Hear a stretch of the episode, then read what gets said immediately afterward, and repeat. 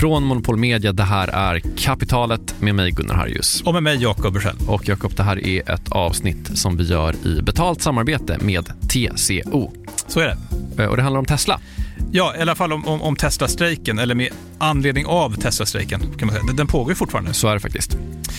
En intressant grej tycker jag, det är att liksom en av 2023 års stora nyhetsföljetonger eh, bara liksom ebbar ut. Mm. Men, men bakom kulissen så fortsätter strejken. Det är faktiskt den längst pågående strejken i Sverige på 80 år. Oj, Mm. det visste jag inte. Nej. I alla fall, eh, när den här strejken bröt ut förra året så dök det upp en massa frågor. Eh, En väldigt vanlig och på många sätt logisk fråga var ju typ om inte Tesla vill ha kollektivavtal, ja, men typ, varför måste man tvinga dem helt Mm, enkelt? Verkligen. Ja, men det är ju viktigt för att det är den arbetsmarknadsmodell som vi har valt i det här landet. Att eh, ha en ganska stor autonomi part, från staten. Det här är Therese Svanström som är ordförande på TCO. TCO ska vi säga, det är en paraplyorganisation för fackförbund och samlar över en miljon svenska eh, tjänstemän. Men eh, frågar man någon från fackföreningsrörelsen så, så är det här ett viktigt argument. I Sverige har vi valt en arbetsmarknadsmodell och, och den har funkat bra, tycker man, i typ 80 år. Mm. Men den bygger på att alla är med. Alla är med. Och, och då brukar en vanlig följdfråga, liksom, eller invändning vara, jag har själv haft den ska Ja. jag erkänna, men vi har ju också typ en grundlagsstadgad avtalsfrihet i Sverige. Al- Alltså man ska inte tvingas in i olika föreningar utan att själv få välja. Nej. Eh, en liten motsättning kan man säga. Ja, precis. Så här, nu måste du gå med i Hammarby fotboll här, Jakob. Ja. Segt. Eh, jag träffade också Irene Wennemo som är generaldirektör på Medlingsinstitutet, eh, en statlig myndighet, så här doldismyndighet, eh, som, som hjälper arbetsgivare och fackförbund att lösa konflikter. Och hon säger att valfriheten, om man ska vara helt ärlig, är en chimär. Så det är klart att, att det är ju inte en full valfrihet på det sättet, även om på, i, teoretiskt är det valfrihet. Men, men man, man upprätthåller ju inte heller en kollektivavtalstäckning på, på ja, eh, nästan 90 procent, om det vore helt frivilligt. Så, ja, men, men, men det är ju vårt sätt, och liksom, det är vårt sätt att, att få det här att fungera.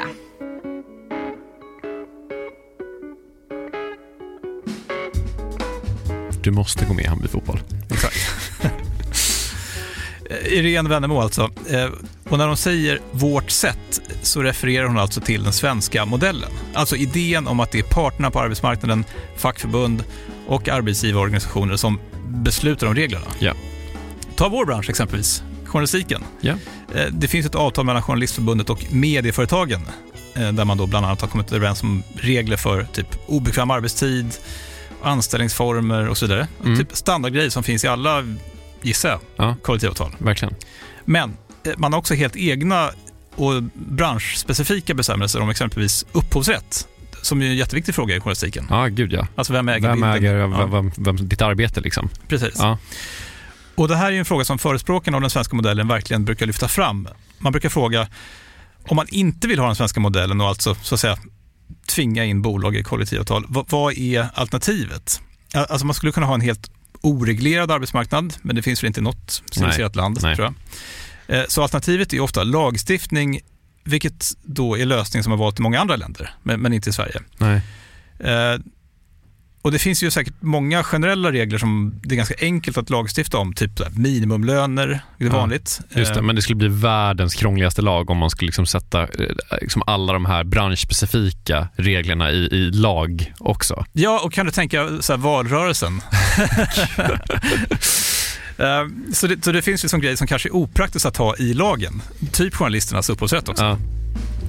Ett annat sätt, eh, eller alternativ, är att ha något som kallas för allmängiltigförklarande eh, eller allmängiltigförklarade kollektivavtal, vilket man har i- Finland. Eh, Då finns ett avtal för exempelvis bilmekaniker, så, som i Teslas fall då kanske. Och då måste alla i branschen enligt lag följa det avtalet. Men, men alltså, även detta är ett tvång, Mm. men, men med en stor skillnad. Då är det inte facket som ser till och, och kontrollerar att man har det här avtalet och också har ansvar för att se till att arbetsgivaren följer det. Utan då blir det liksom en statlig verksamhet istället. Eh, och staten har ju oftast liksom inte alls den möjligheten att kontrollera att man följer kollektivavtalet. Utan det blir lite mera... Ja, mm, de har ingen möjlighet att vara... Liksom, facket finns ju ändå på väldigt många ställen. Det finns fackliga medlemmar och är man missnöjd så kontaktar man någon, någon, någon, sitt eget fack och frågar, är det verkligen, stämmer det verkligen att de ska, kan göra det här och det här? Så det blir ju en helt annan modell med mycket mer stat, statligt ingripande. Är du med? Ja, så lagstiftar man om arbetsmarknadens regler så är det staten som ska se till att folk följer de här reglerna. Man liksom, ja, det finns inget själv, eh, vad ska man säga, självsanerande i det. Exakt. Men då om man har den här svenska modellen så är det facken och arbetsgivarna som tillsammans kommer överens om reglerna. Men det är också facken och arbetsgivarna som är polisen inom stationstecken. Ja. Alltså, som ska kontrollera att det här följs. Liksom, och där finns ju då tvångsmedlet eller hotet som, som då är en strejk. Eller då om man är arbetsgivare så finns hotet eh, lockout. Just det. Så man kan väl säga då typ att staten på något sätt har outsourcat både regelutformningen och eh, efterlevandet. Exakt, och, en del tycker att det är ett, väldigt bra system och hit har ju förstås fackförbunden själva och arbetsgivarorganisationerna, alltså mm. parterna. Mm. Båda två tycker det är bra. Ja, ja, som man kallar dem. Men så visar också Tesla-konflikten att det är en hel del som inte alls tycker om det här. Och I det här läget, om jag får tolka det själv, så är det bland annat principen det handlar om. Att man helt enkelt tycker att folk som driver företag som de äger själva måste få välja om de ska ha tecknat avtal eller inte. Och här har ju en del, för att återkomma till Tesla-strejken, varit väldigt upprörda över fackets agerande. Man typ använt ord som maffiametod och allt vad det är. Mm, det är hårda ord, ord tycker jag, om man liksom ser på vad det är faktiskt det som pågår. Det är, alltså, ja, jo. ja. Mm. Jargong kanske. Men det här kanske handlar främst om ideologi och att man, man kan se det på lite olika sätt. Men också att alla kanske inte har samma bild av varför vi har den här modellen i Sverige och typ vad den betyder och vad det här alternativet faktiskt är. Nej, så gött med den här lilla utbildningen då. Jag tycker det. Det finns en massa andra frågor här, typ eh, har den svenska modellen varit bra eh, för svensk ekonomi? Innebär Tesla-strejken att företag skräms bort från Sverige? Om inte Tesla gillar kollektivavtal som finns kan man hitta på nya avtal. Ja.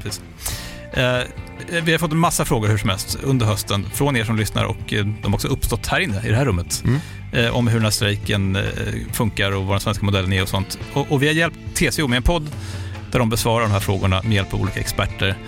Eh, så vill man lära sig mer om den svenska modellen och varför den finns, då kan man lyssna på podden Like a Swede avsnitten är, måste jag säga, föredömligt korta. De är föredömliga på massa olika sätt tycker jag. De är faktiskt extremt eh, lyssningsvärda och lärorika.